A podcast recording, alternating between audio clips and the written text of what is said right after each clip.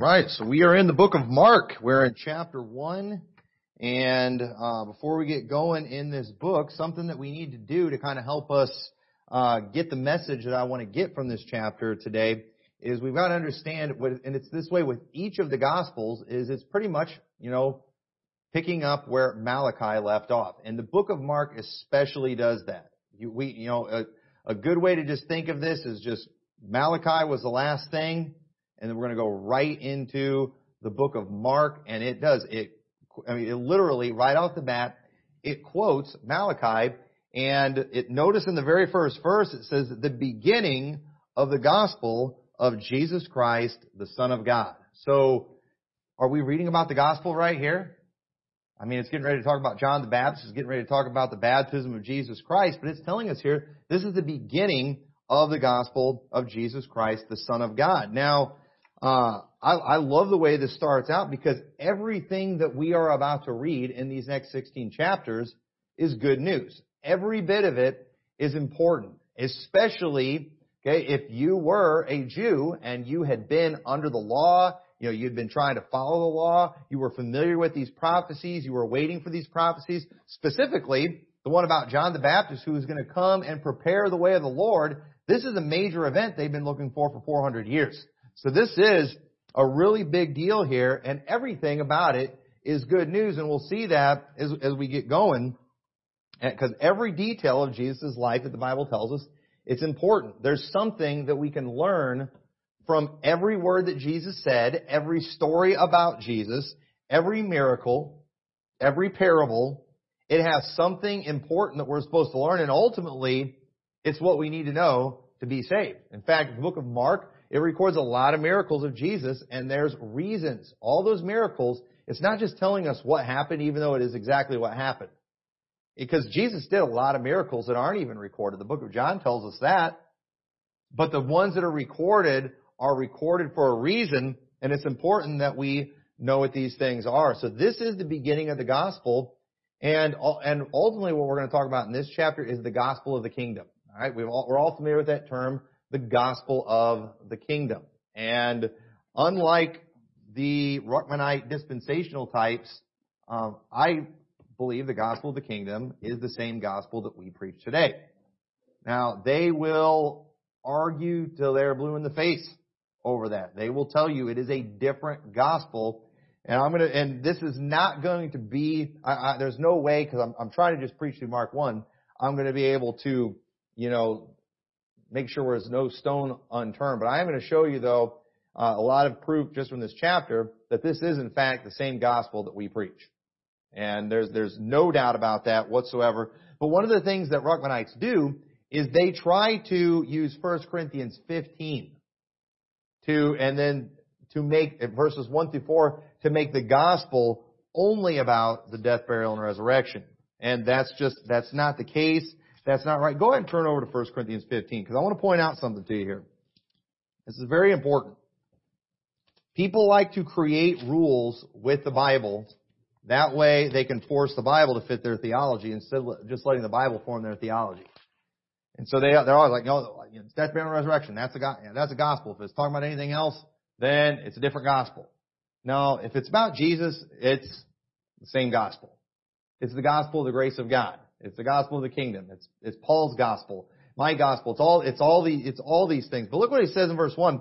Moreover, brethren, I declare unto you the gospel which I have preached unto you, which also ye have received, and wherein ye stand, by which also ye are saved, if ye keep in memory what I preached unto you, unless ye have believed in vain. For I delivered unto you first of all that which I also received, how that Christ died for our sins, according to the scriptures, that he was buried, that he rose again the third day, according to the scriptures. And so that right there, that proves that it can only be the death, burial, and resurrection. But wait, he goes on and says, and that he was seen of Cephas and of the twelve, and he was seen above 500 brethren at once. The greater part remained in this present, but some are fallen asleep. He was, after that, he was seen of James and also of the apostles. And last of all, he was seen of me also. So Paul, that, that isn't even recorded in Matthew, Mark, Luke, and John. That's not until the book of Acts. And Paul is basically saying, you know, he's bringing all these things up. Why don't they include that in the gospel? You know why? Because really everything about Jesus, it's all the gospel. It's all good news. And I think we'll understand that more as we go on. Obviously, the death, burial, and resurrection are the main things. But there's no gospel without a virgin birth, is there? In fact, there's no, there's no death without the birth of Christ. You know, the death of Christ is pointless without the deity of Christ. And all these things are proved. You know, every one of these things are proved throughout the Gospels. And that's why we call these books the Gospels. So anything about Jesus, as far as I'm concerned, it is, it is about the Gospel. Another thing the Ruckmanites don't like to bring up, while they love going to 1 Corinthians 15, 1 through 4, it says that how he died according to the Scriptures. Let's talking about the Old Testament. He's buried, he rose again the third day, according to the Scriptures. The Gospel, as defined in 1 Corinthians 15, is according to the scriptures. So you can't tell me, and he says this is the gospel that we're saved by. And it's based off the scriptures in the Old Testament. And you're going to try to tell me that it's a different gospel in the Old Testament? I'm sorry. You're never going to convince me of that. That's just absolutely false. So, verse 2 says, As it is written in the prophets, Behold, I send my messenger before thy face, which shall prepare thy way before thee the voice of one crying in the wilderness, prepare ye the way of the Lord, make his path straight. The book of Mark is unique because it's not like Matthew where it starts about talk, starts talking about his birth, or like uh, Luke where it starts talking about his birth even before he was born. Mark starts right off with John the Baptist. I mean, it picks up right where the book of Malachi left off, which I think is, is very interesting. We're going to go to Malachi here in a little bit, but notice what it says in verse 4. It says, John did baptize in the wilderness and preach the baptism of repentance for the remission of sins. And so, what exactly was this message that John preached? What, you know, what was John saying? Was John saying, you know, was he, did his gospel presentation, was it verbatim what we say? Well, obviously the, some of the words would have been different, but he, you know what, there's, we're going to see, he was preaching Jesus. There's no doubt about that. We'll show that in a little bit. So this, there's no way this was a different gospel. Okay, because remember too, the New Testament, in a sense, it's not just a new thing or a new plan, but it's something that has always been God's plan, and it was even prophesied about in the Old Testament. So whenever Mark, who's giving the beginning of the gospel of Jesus Christ, he kicks it off right away, quoting the Old Testament, showing what I am about to tell you, what I am writing to you, is what was prophesied in the Old Testament. Mark is showing everything that he is about to write, everything he's about to say is according to the scriptures. It lines up with the Old Testament. It does not contradict the Old Testament. And, and there, and that's true. Nothing in the book of Mark contradicts the Old Testament. And so it says in verse 6, and John was clothed with camel's hair and with a girdle of a skin about his loins, and he did eat locusts and wild honey, and preached saying, There cometh one mightier than I after me, the latchet of whose shoes I am not worthy to stoop down and unloose. I indeed have baptized you with water, but he shall baptize you with the Holy Ghost. So notice, everyone would agree, John the Baptist, while preaching, is preaching Jesus. Uh, he didn't say Jesus. Well, who do you think the one coming after him was? Who do you think the one, the latchet of whose shoe he wasn't worthy to unloose, you know, so uh, it didn't say the name of Jesus. Well, again, it had, that hadn't been revealed yet. It, once that's been revealed, then that yes, that is in fact a requirement. But there's no doubt he's preaching Jesus right here. And so, um, you know, while some of the terminology and while some of his script might have been a little different than what we say, there is no doubt it's the same gospel. Let me show you why. Okay, so first off, Verse 1 is introducing us to the gospel of Jesus. I mean, the very first verse, the beginning of the gospel of Jesus Christ, the Son of God. So do you think all of a sudden now, when we get to verse 2 and 3 and 4, that we're now on to the subject of another gospel? No, it's the gospel of Jesus Christ. So when he starts off telling us the be, this is the beginning of the gospel of Jesus Christ, and then the very first thing it does is it goes to John preaching the gospel of the kingdom, and you're going to tell me that's not the gospel of Jesus Christ? You're absolutely insane, and you have no ability to use any consistent hermeneutic when it comes to your uh, interpreting of the scriptures. That's ridiculous. Verse 2 and 3 is showing that John's ministry is the fulfillment of prophecy. Now, go, let's go ahead and go to Matthew chapter 3. Matthew chapter 3. And, or not, I said Matthew, Malachi, I mean, I'm sorry, Malachi chapter 3. Okay, I don't have it in my notes. Malachi chapter 3. Notice this, because this is, remember, this is, Mark's picking up where the Old Testament left off. So it says, Behold, I will send my messenger, and he shall prepare the way before me, and the Lord whom ye seek shall suddenly come to his temple, even the messenger of the covenant whom ye delight in. Behold, he shall come, saith the Lord of hosts. So this one who's going to prepare the way of the Lord, notice he's going to come and he's, he's going, that's John the Baptist. He's going to prepare the way of the Lord, and then the Lord is going to suddenly come into his temple. Alright, that's what it says. Now let me ask you, when did that happen? I mean, did anybody, can anybody think when that could have happened? Well, let's keep reading. Verse 2. But who may abide the day of his coming? And who shall stand when he appeareth? For he is like a refiner's fire and a fuller's soap. And notice in Matthew 3, verse 11, John speaking says, I indeed baptize you with water unto repentance, but he that cometh after me is mightier than I, whose shoes I am not worthy to bear. He shall baptize you with the Holy Ghost and with fire, whose fan is in his hand, and he will thoroughly purge his floor and gather his wheat into the garner, but he will burn up the chaff with unquenchable fire. So no, and then uh, Malachi 3 verse 3 says, and he shall sit as a refiner and a purifier of silver, and he shall purify the sons of Levi, and purify, and purge them as gold and silver, that they may offer unto the Lord an offering in righteousness. Then shall the offering of Judah and Jerusalem be pleasant unto the Lord, as in the days of old, as in the former years. So Jesus Christ, He's going to come and He's going to purify everybody.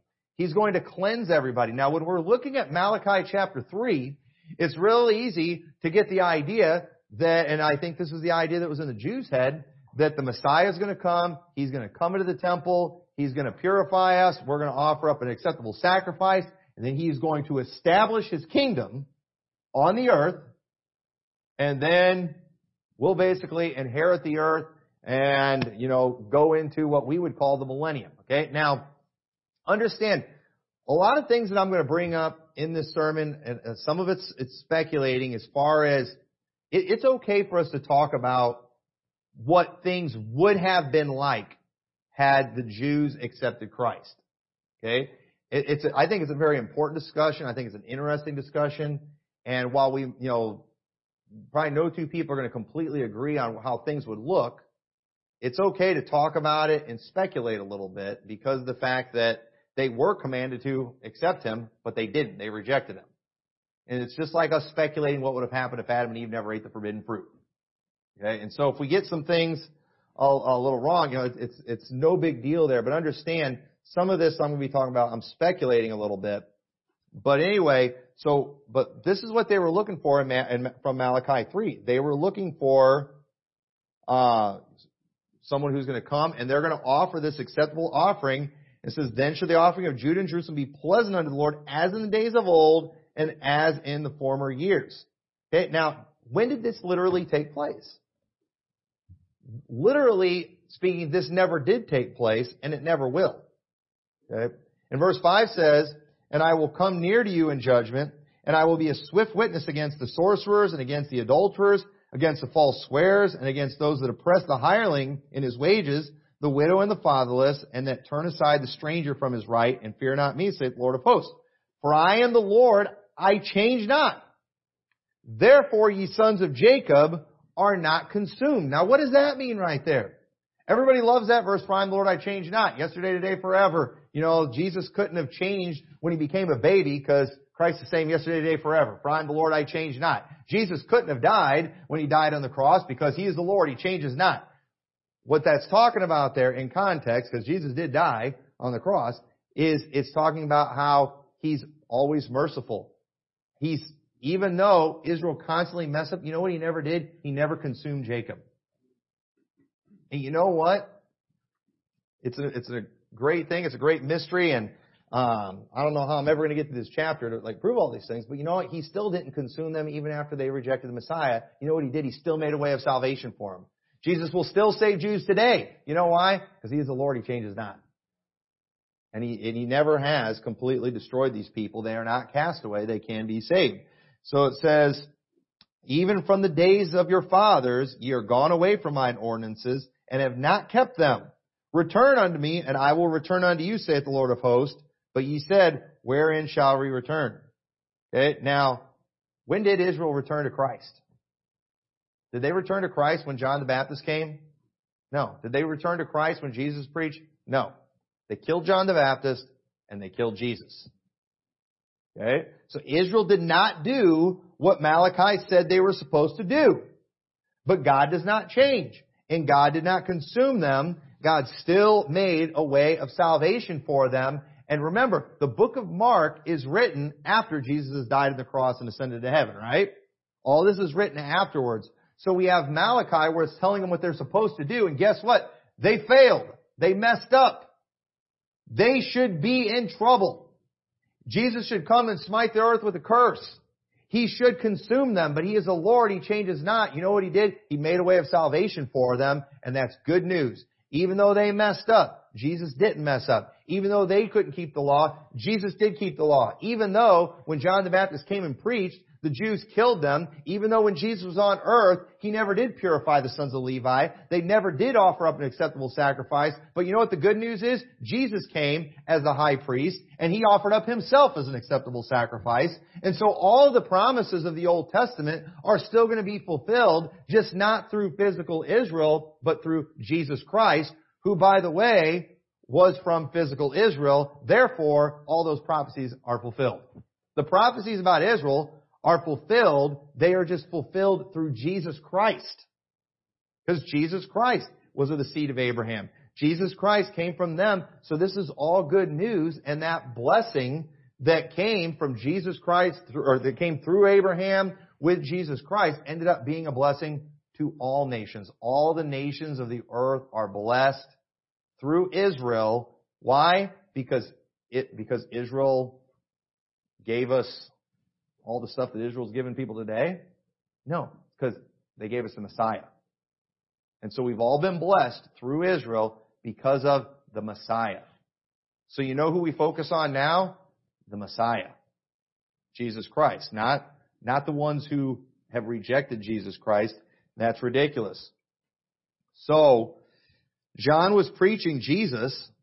We see in this story, we have people confessing that they were sinners while there were others who would not acknowledge their sins. We see that in, in uh, some of the other Gospels.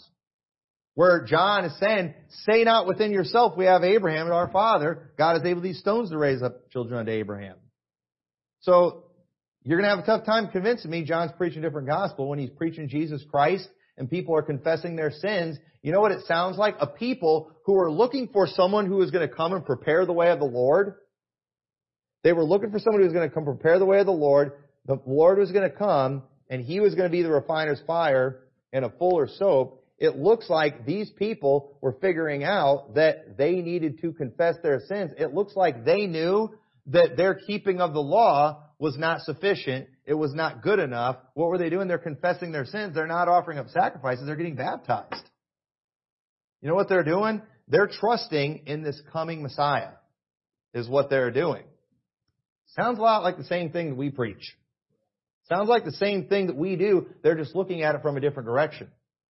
They're looking forward. We're looking backwards. Now I know Bill Grady says it's the biggest, dumbest bunch of junkies ever heard saying they were looking forward to the cross. But folks, that's what, exactly what they were doing. They, there's no doubt about that whatsoever.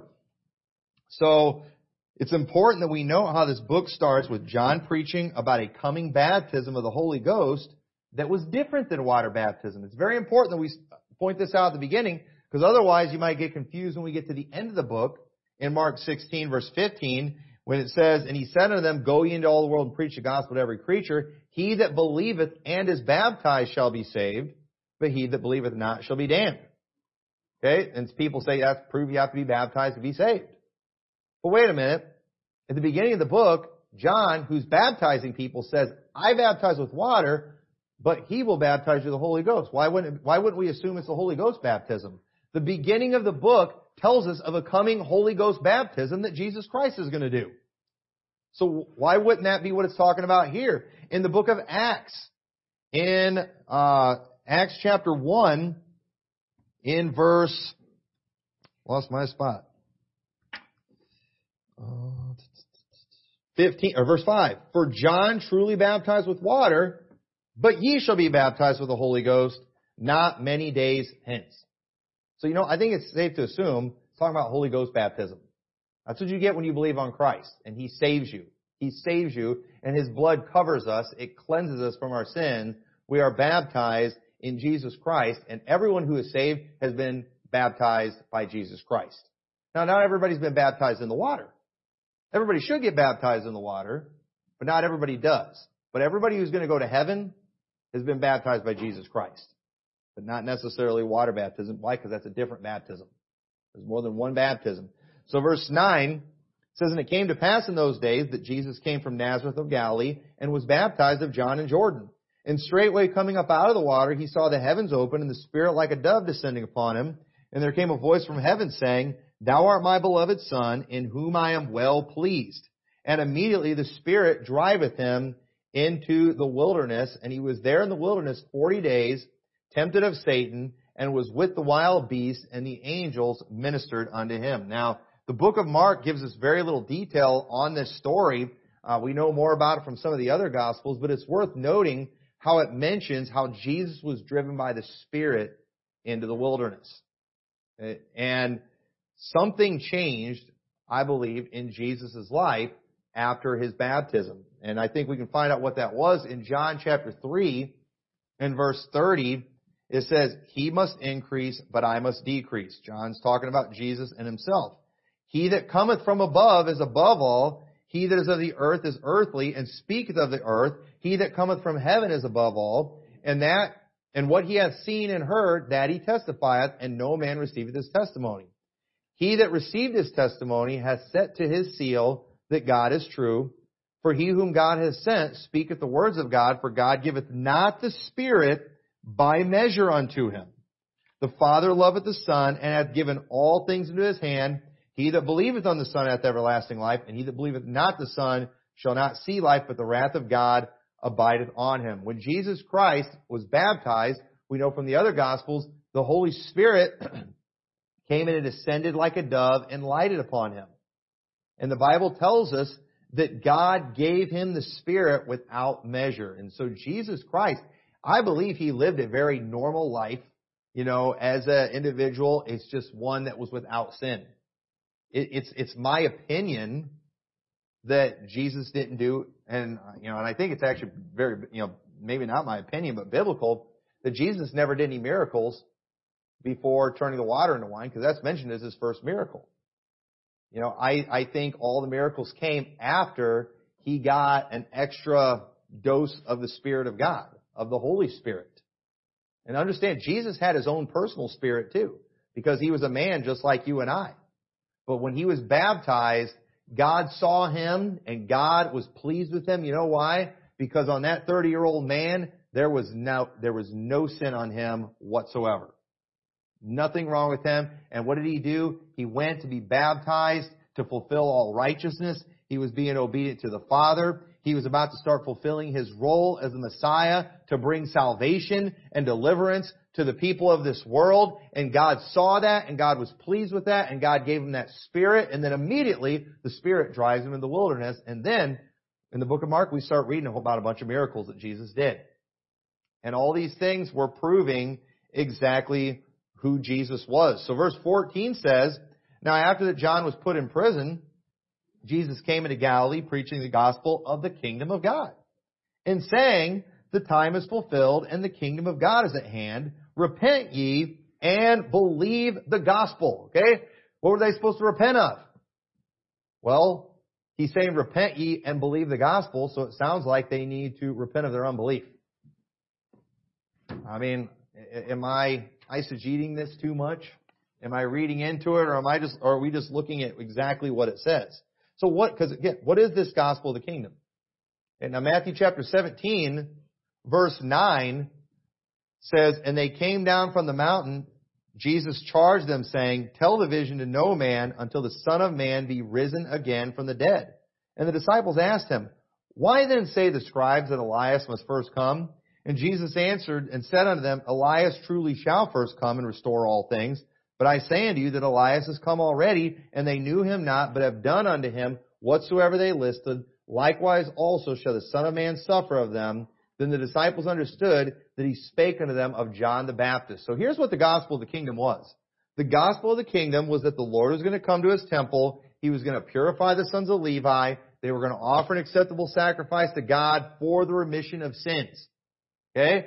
The thing is though, that actually did happen, just not by the Jews as a people. Jesus as a Jew did it all by himself. That's what you've got to understand. And that's why salvation is only in Jesus Christ and not in a physical people.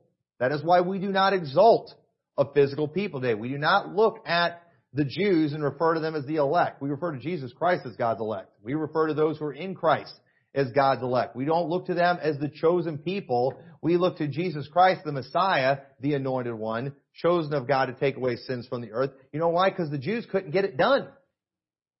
They as a people, as a whole, couldn't get it done, but one who came from them did get it done. So in reality, it is okay to say that salvation came from Israel because Jesus was born of Israel.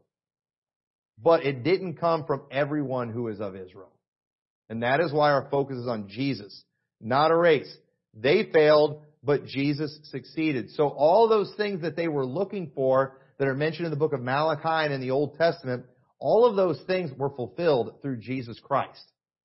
And so Jesus Christ, He's the one who purifies us.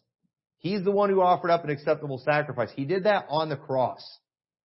And therefore, it's the same thing, isn't it? It's, it's the same gospel. The gospel of the kingdom is the gospel of Jesus Christ. You know why? Because the kingdom, it comes through Jesus Christ. He's, he's the one that finished it all. The scriptures are fulfilled through Jesus Christ. He does it all. So verse 16. Now as he walked by the Sea of Galilee, he saw Simon and Andrew his brother casting a net into the sea for they were fishers and Jesus said to them, come ye after me and I will make you to become fishers of men. And straightway they forsook their nets and followed him. And when he had gone a little further thence, he saw James the son of Zebedee and John his brother, who also were in a ship mending their nets. And straightway he called them, and they left their father Zebedee in the ship with the hired servants and went after him. So Jesus now, he's going out, he's recruiting men to spread the gospel of the kingdom. Because the Jews, they were looking for this Messiah who was going to come and establish his kingdom, and the time was at hand. So this is good news. They flat out said this. The time is at hand. It's time. It is time for this to take place. But the fact that they didn't receive it, it didn't mess up God's plan at all because God always knew how things were going to go down and he, re- and he revealed it to us or through preaching of the Old Testament.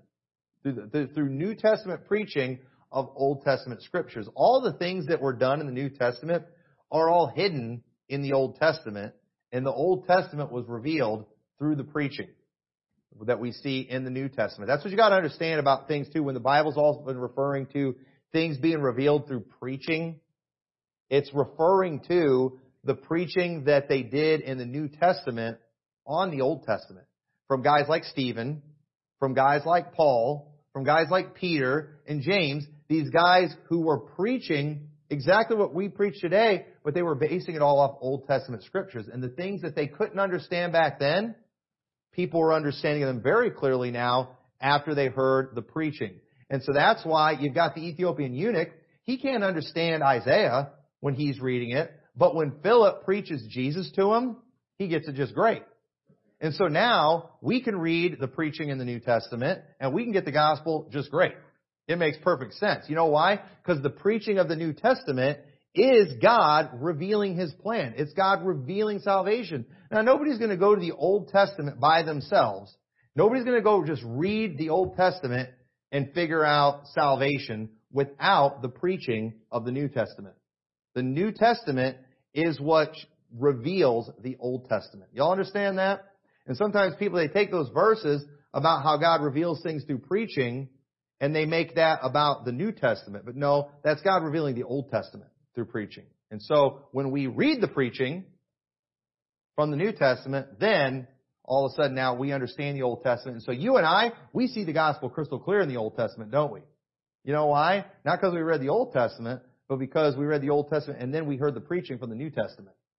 And then now we look back on that and Malachi 3 makes perfect sense to me. Now that we have the New Testament, if it wasn't for the preaching of John the Baptist, if it wasn't for the preaching of the Apostle Paul, I would be pretty confused. I wouldn't get saved from reading the book of Malachi, but I will if I'm reading the Apostle Paul, if I'm reading the Gospels. Then we've got a different story right there. So where were we on that? I got a little sidetracked there. Uh, verse 21. So it says, and they went to Capernaum, and straightway on the Sabbath day he entered into the synagogue and taught. And there, and they were astonished at his doctrine, for he taught them as one that had authority and not as the scribes. So notice Jesus didn't get up like some beta male passive teacher today. You know what he did? He got up and he spoke like he was the boss. And there was no doubt he was right. He didn't get up there and, you know, I, I know y'all have your opinions on this, folks, but this is my interpretation of what the Old Testament says. Now let's hear your interpretation. What version did you bring?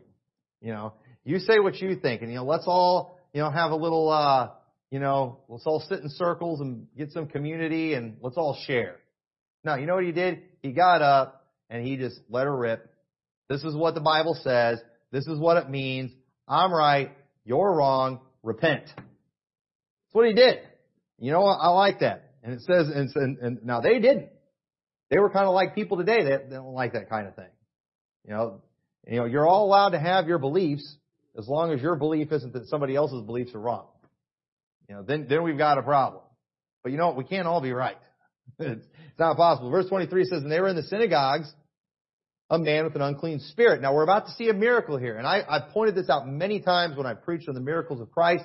We're going to we'll, we'll pay attention to this as we go through the book of Mark.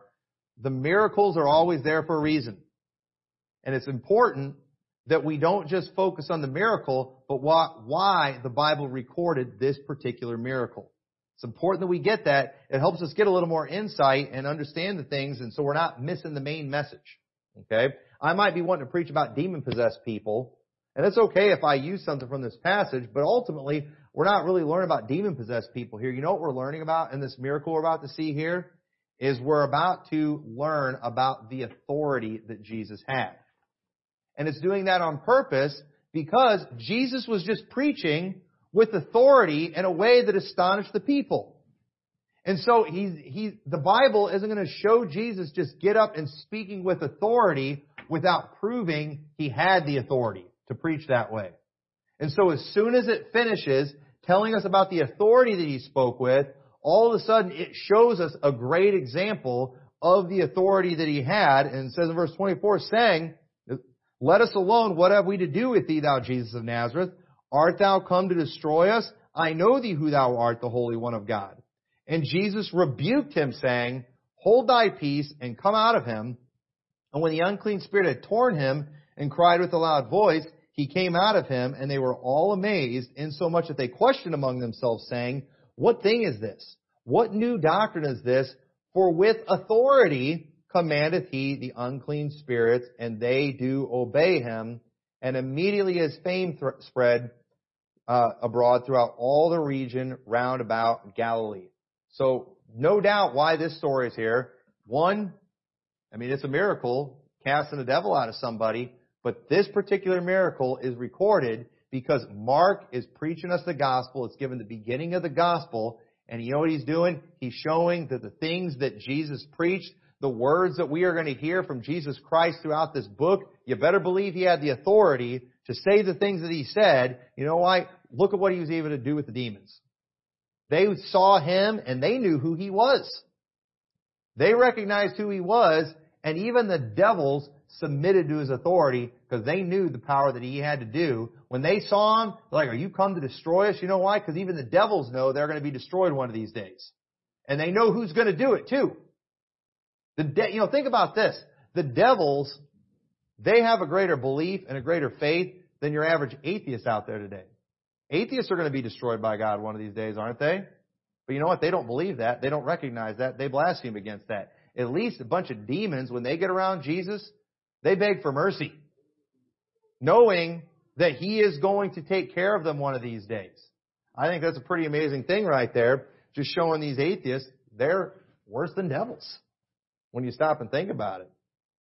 So, uh, no doubt why that story is there. So the book of Mark, though, it does, it focuses a lot on the miracles of Jesus. And so these miracles, these were something Jesus did to prove he was who he said he was. The miracles always had a spiritual message that went with them. It was more than Jesus just showing he could do really cool things, but it was him showing he could do the spiritual things that he claimed to do. Because the message we're supposed to get from this is a spiritual message. The words that Jesus speak, they are spirit and life. The gospel is a spiritual message. The Bible is a spiritual book. The, the, the cleansing that we get, the healing, the life we get, all these things, these are spiritual things. And so if Jesus is going to make these claims that he can do all these spiritual things, then you know what he did? He did it by proving he could do them by doing amazing physical things. Things that defy science, that defy, that are beyond our comprehension, things that we can't understand, things that just, you know, I'm sorry folks, go try it all you want. You can't walk on water. You can't do it. You can't heal a withered hand. You can't recover sight to the blind. You can't do these things. What Jesus did all of these things, He did it to prove He was who He said He was. So verse 29 says, And forthwith, when they came out of the synagogue, they entered into the house of Simon and Andrew and James and John. But Simon's wife's mother lay sick of a fever, and anon they tell him of her. And he came and took her by the hand and lifted her up, and immediately the fever left her, and she ministered unto them. This was Jesus punishing Peter ahead of time for denying him by healing his mother-in-law. Well, never mind. Lame joke right there, but verse 32, and at even when the sun did set, they brought unto him all that were diseased and them that were possessed with devils, and the city was gathered together at the door, and he healed many that were sick of divers diseases and cast out many devils and suffered not the devils to speak because they knew him. So while there's many different miracles mentioned right here, I think ultimately what we're seeing is just the authority that Jesus had. I mean, he's I mean, he's rebuking fevers and, I mean, just doing medical things just from the very words of his mouth. This is, again, showing the authority that he had. And so in verse 35, and in the morning, rising up a great while before day, he went out and departed into a solitary place and there prayed. And Simon and they that were with him followed after him. And when they had found him, they said unto him, All men seek for thee. And he said unto them, Let us go into the next towns, that I may preach there also, for therefore came I forth. So notice how, I mean, after all these miracles Jesus did here at first, it was received really good. I mean, the disciples said, All men seek for thee. Everybody's looking for you. Isn't that the response that Jesus wanted? I mean, when, when you go out and preach, isn't that what you want? You want people to listen? You want people to pay attention? Isn't that what was going on right here? That's what was going on at first. But notice, Jesus, He's wanting to make sure the message gets spread abroad to all of Israel. And in the beginning, it was all about Israel. So it's like, all right, I'm, I'm glad they're receiving it good here, but you know what? We've got to tell everybody else. We've got to go to the next towns. And that's why He recruited these disciples and He sends them all out two by two so they can tell everyone. Why? Because they're telling Israel the kingdom of God is at hand. What you've been, you know, the Messiah is here. What you've been waiting for, what was prophesied in Malachi, it is at hand, it is about to happen. They're preparing the hearts of the people. And so it says in verse 39, and he preached in their synagogues throughout all Galilee and cast out devils. And there came a leper unto him, beseeching him and kneeling down to him and saying unto him, If thou wilt, thou canst make me clean. And Jesus, moved with compassion, put forth his hand and touched him and said unto him, I will, be thou clean. And as soon as he had spoken, immediately the leprosy departed from him, and he was cleansed. And he straightly charged him, and forthwith sent him away, and saith unto him, See thou say nothing to any man, but go thy way, show thyself to the priest, and offer for thy cleansing those things which Moses commanded for a testimony unto them. But he went out and began to publish it much, and to blaze abroad the matter, insomuch that Jesus could no more openly enter into the city, but was without in desert places, and they came to him from every quarter. Now this is interesting because it would appear that Jesus' ministry was very successful. But, you know, whose ministry wouldn't be successful when they're doing miracles like this? Okay, now, now let's think about this for a little bit. If the whole idea is getting people the message, preaching, preaching the gospel, isn't that good when everybody's hearing about it? Why did he tell this man that he healed of his leprosy not to tell anyone? Have you ever thought about that? I've thought about that before and I never really completely understood it until now. I actually think I get it now why he would tell people sometimes don't tell anybody what I did. Because there's, there's a reason for that. Okay, because again, we've got a mob. Jesus is trying to get away from the mobs. And they're coming for him. Isn't this good? Isn't this success?